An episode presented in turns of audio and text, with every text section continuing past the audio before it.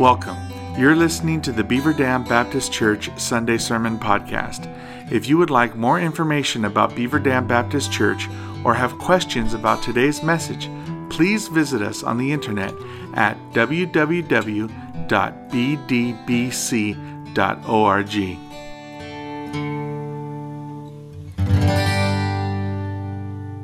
Well, my son is a recent college graduate thinking about uh, work and what kind of work he wants to do and what kind of career he wants to be involved in. And so I'm going to put in a shameless plug to start with.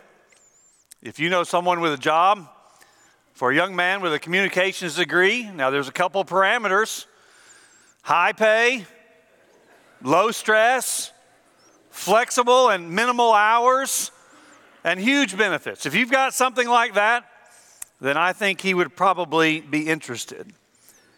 But if you're at the stage of life when you are young and looking for a job, the task can be intimidating and daunting.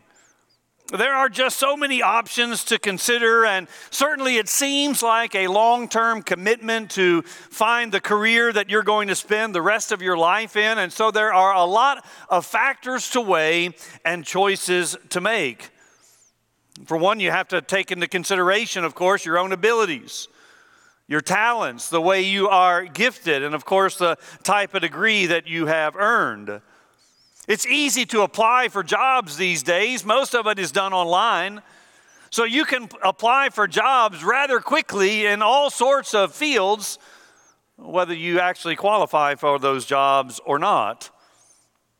Experience is a factor. Who hasn't heard that in trying to find a job? Well, you just don't have enough experience, which is frustrating because then we say, well, how do I get experience if no one will hire me? You have to consider the hours and the location. You have to think about the pay rate or salary, and of course, the all important benefits. What is going to be my work life balance? How many hours am I going to have to put in? What about vacation and stuff like that? How about health insurance? One of the biggest perks in any position, so important that oftentimes people use that as a deciding factor on what job to take. Of course, when it comes to the younger generations, it's not just about these factors that come into making a decision. Many of them want to find a job that doesn't just pay the bills, though, of course, that is part of the issue, but they want to find a job where they know they're actually adding value to society and finding purpose in their lives. They want to know they are doing something that makes a difference, not just drawing a paycheck. They want to be satisfied and find meaning in what they do. They want to have purpose in all that they're doing. Another factor some consider when starting out a career is well, how long do I have to do it before I can quit? I forgot to factor that one in when I was choosing careers. But some of you have perks where once you put in 30 years of service, you can, you can quit. We don't like to use that word though. So we call it retiring. Sounds much nicer. So after 30 years, you can retire and draw a pension, and you can either get another job if you need to, so you're drawing two checks, or if you've invested well enough, you can retire altogether. Many start out their careers with excitement, desiring to change the world, or at least their little part of the world only to come to the latter half of their career and counting down the days until they no longer have to do what they excitingly began doing many years previous. Well, as you've guessed, I am going to talk about work this morning. I know it's a four letter word. I know it's Sunday, the day of rest, when most of us have the day off, and so we ought not to be talking about work on such a day. But as you may have also guessed, I'm not really going to be talking about the work you and I do on a five day a week basis. Instead, I'm going to be talking about work that applies to every Christian here. Whether you are still in school, just starting out your career, whether you've been in your job for decades, or whether you've been retired. If you're a believer, the kind of work I'm talking about this morning applies to you.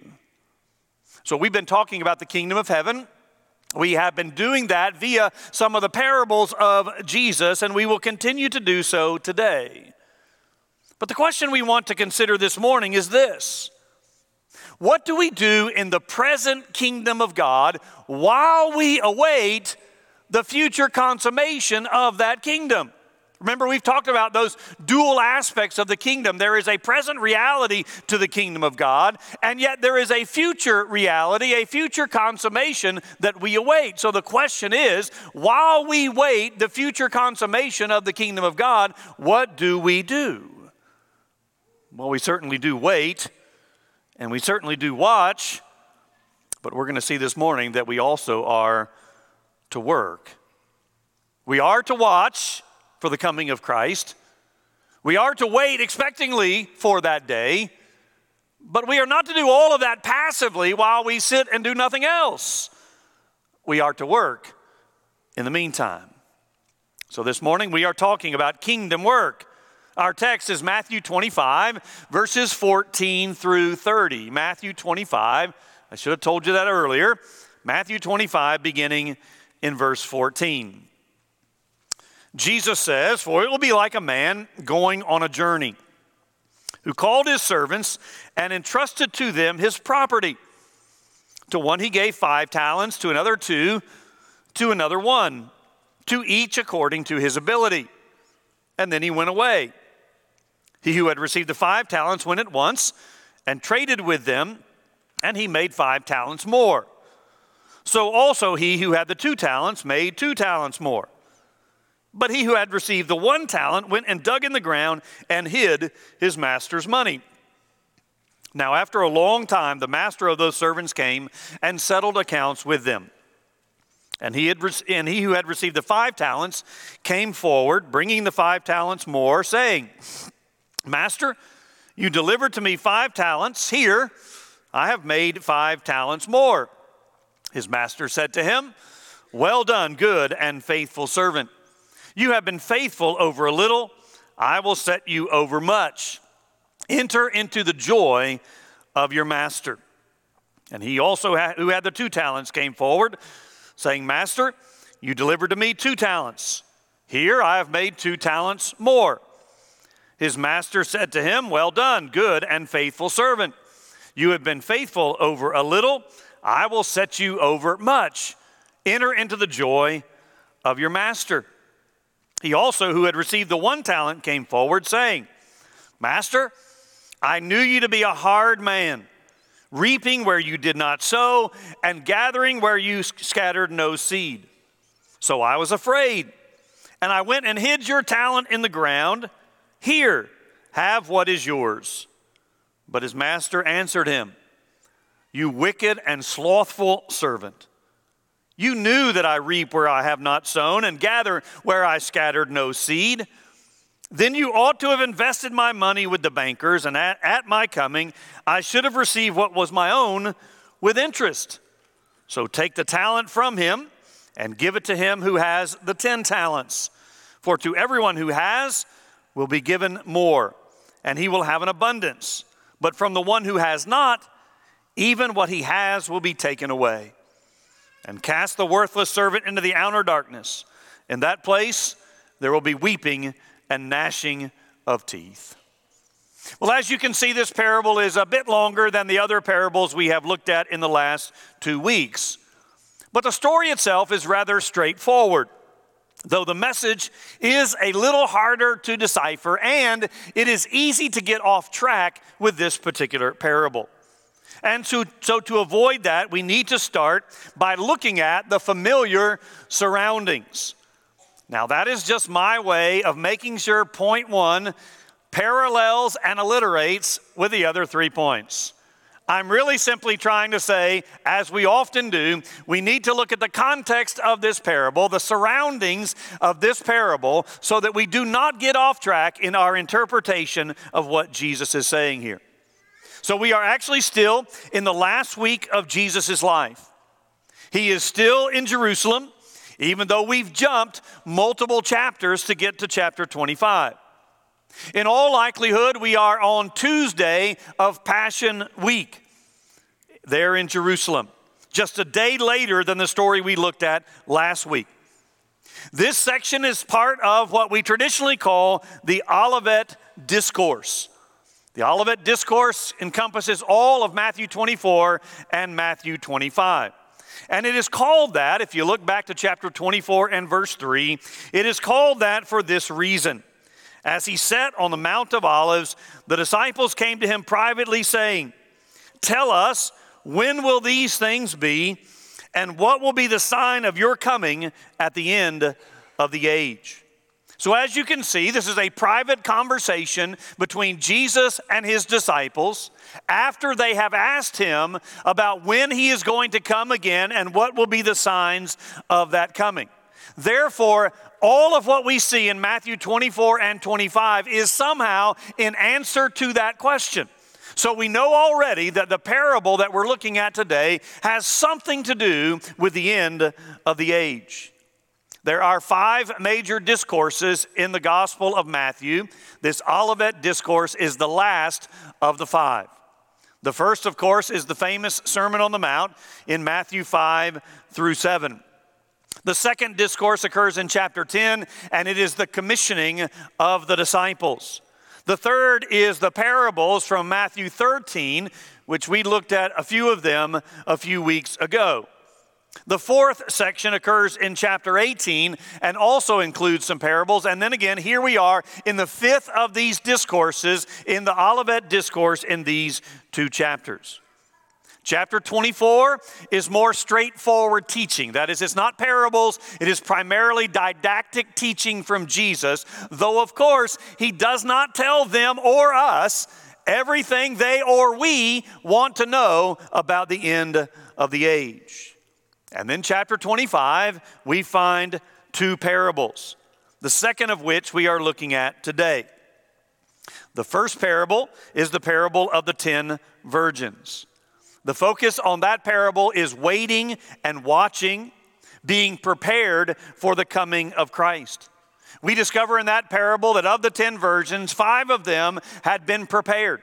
They were ready for the coming of Christ. They were ready for the bridegroom when he came. But five other of those virgins were not ready. And therefore, when the bridegroom finally came, later than they had anticipated, but he finally came, those five who were not ready were shut out of the banquet. They were not allowed into the wedding. And the conclusion of that parable is fairly clear, chapter 25 and verse 13.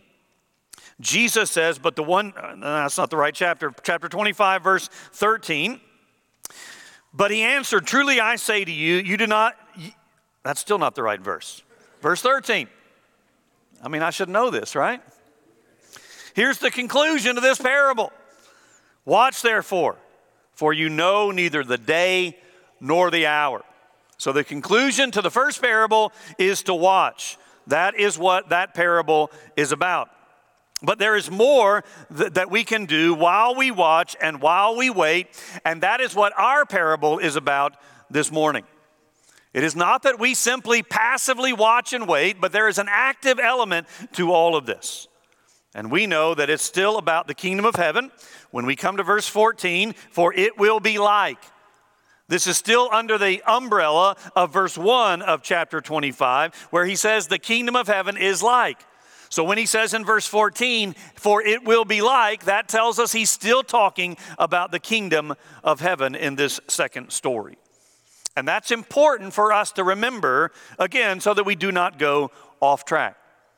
This is not a financial seminar that is espousing the benefits of investing. This is not about CDs, if we want to play it safe or taking more risk and getting involved in the stock market.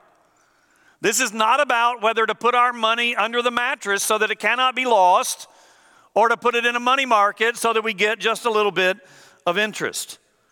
Frankly, this story is not about finances at all. That is just the means that Jesus is using to teach us about the kingdom of heaven. Secondly, it is not also primarily about knowing what your natural abilities are and using them when you have opportunity. Though there are some parallels with that and some truths that we could certainly learn, that is not the primary truth of this story. Ultimately, this is about the kingdom of heaven, and it is about working in the present kingdom of heaven until the kingdom is consummated. So that is the familiar surroundings. Secondly, we need to look at the faithful servants. See now why I called it the familiar surroundings. I've got to do the FS the whole way through. So the faithful servants. These are the first two servants, of course, and that is where we will begin. So the owner goes on a journey, leaving his servants to take care of everything while he was gone. He gives to these three servants in the story varying amounts of talents. Now, of course, in our language, talents concern our natural abilities. But that is not what it means in this story. A talent here was a unit of measure. It was not a coin, it was not a, a, denomination, it was a unit of measure. So you could have a talent of gold, or more likely here, you could have a talent of silver. Regardless of what the amount of money was, the word translated money in verse 18 is actually the word that can be translated silver as well. And so it's probably a talent of silver, but it is a lot of money regardless of the denomination. If we want to modernize this story, we might say something like this An owner went away, a very rich owner, and he gave to one servant $10 million, or I'm sorry, $5 million, to another $2 million and to a third, $1 million. Now, all of those are huge sums of money to us, and yet they are considerably variant in the amount of money that they actually are. And so that is what we have in this story. The distribution, of course, was done based on ability, which tells us that the results will also be measured somehow in this manner. This is not a competition. One servant is not going to be compared to another servant. Instead, they are going to be judged on the basis of the ability that they had been given and whether or not they were faithful with that ability. So, as you know in the story, the first two men double the master's money, though we are not told how they do it. In fact, it's interesting that the master, as far as we know in this story, doesn't tell them what to do with the money at all. He doesn't tell them how to go about doing anything with it. He simply gives it to them, entrusting them with it, and says, I'm going to leave for a while. But whatever they do, we do know that they were responsible, they were diligent, and they were effective in their work. And obviously, we know that because they were fruitful in what they did. They doubled their master's money. So that when he returns, and this after a long time, which is a note to remind us that the return of Christ might just be longer than we anticipated or expected. But the owner does return, and naturally, when this happens, when he does return, he's going to call his servants to him, and he wants an account of what they've done. He wants to know what has happened with the investment that he has entrusted them with. So, one by one, the three come to him, starting, of course, with the first two that we are labeling faithful servants. Now, notice that the words of the master to the two of them are identical. So, again, the amount of money is not the issue.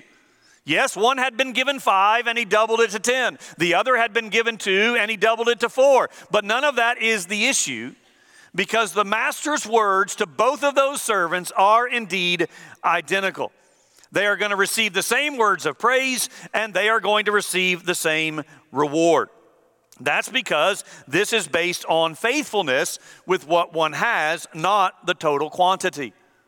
Did you see that in both, verses 21 and 23? Well done, good and faithful servant. They were both good and faithful, meaning they had worked for the master and therefore they received the same reward. Well, what was that reward? Well, it might surprise you to see, first of all, that the reward involved more responsibility. The master said, You have been faithful over a little, I will put you in charge over more. Now, we sort of shy away from this sometimes. Some people don't like the idea of more responsibility. They don't want more to do. In fact, we might even tell the new guy at work, you might want to settle down just a little bit. You might not want to be so overly zealous to do such a great job because if you keep going this way, they're just going to give you more to do. And you might not like that. But here it certainly makes sense. They have proven to be faithful over what they've been given, and therefore they can be entrusted with more, so the master is going to do just that. But more important, as far as the reward goes, is that last phrase enter into the joy of your master. Now, I recognize that that phrase is not so familiar to us, and we don't immediately understand exactly what it means. We can go several directions here without it being really clear whether or not we're on the right path. First of all, I would conclude, as I thought through this, that entering into the joy of the Master would be somewhat synonymous with being in the kingdom of heaven. It is a validation from the Master that they do indeed belong in the kingdom. They are not imposters. And they belong in the kingdom because they've been faithful to the Master. So, in one sense, it's an affirmation of who they are. Again, not that they've worked their way into the kingdom, but they're working for the kingdom. And this is a huge distinction. But they're working for the kingdom validates that they are, in fact, valid members of that kingdom. Their works have given evidence that they genuinely belong. Now, I know I mentioned this last week, but frankly, there is considerable overlap in the parables of the kingdom. Sometimes the basic point Jesus is trying to make in multiple parables is somewhat the same, though he uses a different story in order to do it. But doesn't that at least remind us that sometimes we need reminders? I mean, if Jesus told multiple stories with essentially the same point, doesn't it remind us that we might need to hear it more than once? That sometimes a thing Jesus says is hard for us to hear, so we need to hear it again?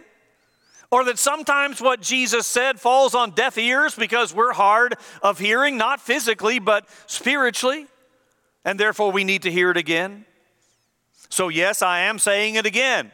Faithful servants in the kingdom of God work faithfully in that kingdom. And that is not work salvation, it is not legalism. It is instead New Testament Christianity where those in Christ faithfully follow him, which involves working in his kingdom. Now, the second part of this phrase, given as a reward, is the presence of the Master. Enter into the joy of your master. Enter into the presence of your master. They are granted access into the presence of the king, something no servant would really expect or ordinarily dream of. And it isn't that the most and isn't this the most important element in the kingdom of heaven?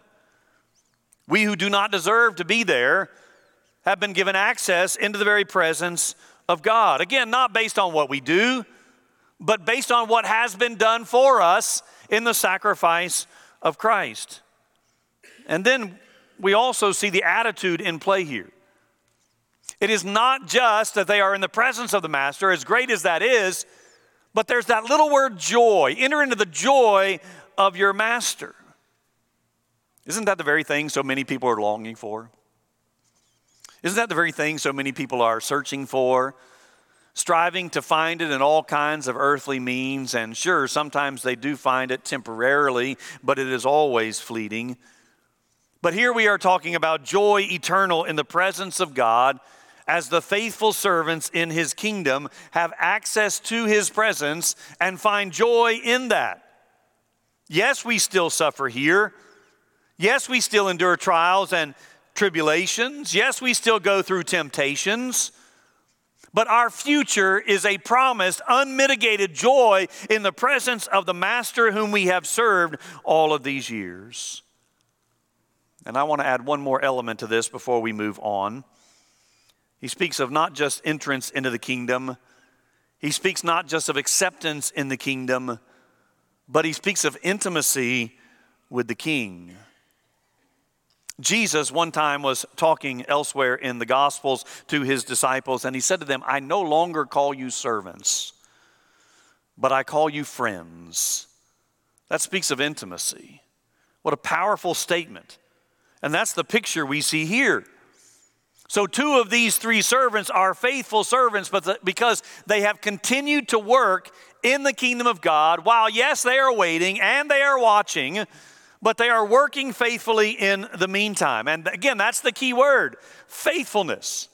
It's not a matter of the quality or quantity of their ability, it was the fact that they were faithful. And so they were told to enter into the joy of his presence. But what about the third servant? Well, we need to go on now to talk about fearful servants. Now, you might notice that I left that plural fearful servants. And yet, there's only one fearful servant in this story. So, why would I make that plural? Well, because some of us might be that fearful servant. So, there might be more than one fearful servant, not in the story, of course, but in our hearing. So I've left it plural. This servant does not in any way try to advance the mission of the master. He simply hides the money so that it can be safely returned at some point. Now, we talked in the sermon on the treasure in the field about how this was a normal thing to do in that time, that treasures often were hidden so that they could be protected.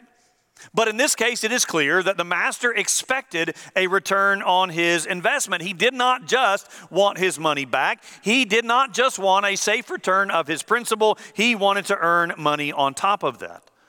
And so this servant waits, as the previous parable encourages, but he does not work during this time. And as a result, the master's response to him is drastically different than we saw in the first two. When the third servant comes to the master and he gives him back the one talent that he had left him with, he approaches this whole situation drastically differently. He begins by blaming the master himself. Did you catch that? I knew you to be a harsh taskmaster who expected rewards that had not been earned. Now, there is no indication that this is true. The other two servants certainly didn't take this approach. And therefore, this is just an excuse. And we know this is just an excuse in part because Jesus turns his words back on him. But he says, Because you're a cruel master, I have hidden the money so that I could give it back when you returned. But this is just an excuse. So Jesus says to this third servant, Well, if that were true, if you thought that's the kind of master I was, then shouldn't that have motivated you all the more to return some in, uh, money on my investment so that I would not be angry with you? You could have at least given it to someone for interest. Now, the banking system in Rome was not developed as it is now but they certainly did have instances where individuals lent money to other individuals and charged interest in the process. And so it is abundantly clear that the master is not happy with this effort, since there was really no effort at all, and thus his response to this fearful servant is much different. He is not good, he is not faithful, he is said to be a wicked and lazy servant. Wicked because he has blamed the master rather than take responsibility for his own actions, and lazy because he's done nothing with the money that the master had entrusted him with. And therefore, the money is taken from him. The one talent that he still has is taken from him and given to the man who has the 10 talents. Now, this might seem strange to us. I mean, isn't this a classic case of the rich getting richer and the poor being taken away from what little they have. But that's not the point here. If he's not going to work, then again, from a business sense, it makes good sense to take the money from him who's not using it effectively and give it to the guy who is using the money effectively. But again, this parable is not about how business works. You remember two weeks ago when we began this series we looked briefly as an introduction into why Jesus taught in parables. In answer to a question the disciples asked him, they simply said, Why are you talking in stories? And he gave them an answer. And part of that answer was that he said, I, I teach in parables so that some who already see will see more, and some who cannot see will continue not to see. And then he concluded that by saying, To the one who has much, more will be given. But to the one who has not, even what he has will be taken away. And that is what we are seeing an example of in this story a spiritual truth. Again, not a material principle. This is not about money. Jesus is not saying that I'm going to give more money to those who faithfully follow me and I'm going to take it away from the ones who don't. That's not the point. This is a spiritual truth. But he says the one who understands spiritual truth is going to grow even more. But the one who is blind to these things, even what little spiritual insight he or she may have had, will be taken from him. And so this man does not enter into the joy of the master. Rather, he is cast aside into darkness and suffering. Darkness because God is light, and there God will not be. Suffering because it is an eternal punishment for those who rebel against God. And again, these words are nearly identical to the conclusion of the parable of the nets that we looked at a couple of weeks ago. So the third servant, by virtue of his inactivity, has proven that he has no part in the kingdom of heaven, and thus he is cast aside. He has not borne any fruit, as the story makes abundantly clear. Jesus, as part of his Sermon on the Mount, again, that's the first discourse in Matthew. He's talking from a negative standpoint about false teachers, but he says, You will recognize them by their fruits. And while he's talking from a negative standpoint about those who are not truly his, even as we see here, both sides are true. We know them by their fruits. The first two servants proved to be faithful servants by their fruit. And the third servant, by his own admission, is a fearful servant and proves that he does not belong in the kingdom of God because he bears no fruit. But before we finish up here, I want to draw a few conclusions so that we can apply this spiritual truth to our own lives. So that we've not just heard the story and know about these three men, but so that we instead look at our own lives. And so I want to conclude by talking about a future separation. This entire chapter is about separation or division. Now, we are quite familiar with that in our own day and in our own nation. We are heavily divided over a host of things. We are divided over politics, and that is why states now can be defined as red or blue based on how they vote. We are divided over moral issues like abortion or gender identity, just to name a few. And these are just the prominent examples, and the list appears to be endless over the ways we can divide, even within the church. Churches are divided now over all kinds of secondary and beyond issues such that church members are hopping around from one church to another. They've always done that to some degree, but they're doing it more than ever because they want to find a church where everybody believes exactly like they believe on all moral, political, and theological issues. And so we often talk about our need for unity, how we need to come together around our commonalities. And while we long for that, instinctively we probably recognize that it's likely not going to happen. There are just too many divisions. And so we pray for unity, we hope for unity, we long for unity, but we really don't think we're actually going to achieve it. But this chapter, without a doubt, tells us that there is a coming future separation which will never be mended. Again, that first parable talks about five wise virgins and five foolish virgins, a virgins, a separation. The third story in this chapter talks about a separation between the sheep and the goats. And of course, in our chapter, we, or in our parable, we've seen a separation between the faithful servants and the fearful servants. So, what does this story teach us? First of all, it teaches us that the king will return. He may return later than we expected, but he will return. And when he does return, he will settle accounts with his servants. And at that point, no excuse will be justified or accepted. Those who demonstrate their faith by their work will be in the kingdom of God and will be those good and faithful servants. The rest will prove to have been impostors. But finally, we need to talk about what kind of work we're talking about here. We've said we need to wait. We've said we need to watch. But we've said that this parable is talking about the need to work. But what kind of work are we talking about? What does the faithful worker do until Christ returns? Well, do you remember our definition of the kingdom of heaven? The redemptive reign or rule of Christ among his people. So, if we want to talk about what kind of work we're supposed to be doing, we need to go back to that definition the redemptive reign and rule of Christ. Therefore, our work has something to do with the redemptive reign of Christ. So, God has entrusted the gospel to us, his servants. The kingdom of heaven is not just about us accepting it so that we can say, I'm in. God has entrusted us with the gospel so that we now have a role to play in the advancement of that kingdom because that's the way God has seen fit to advance his kingdom. His means of advancing the kingdom is using us, the servants of that kingdom. Which means, first of all, we need to prioritize growing personally in our faith.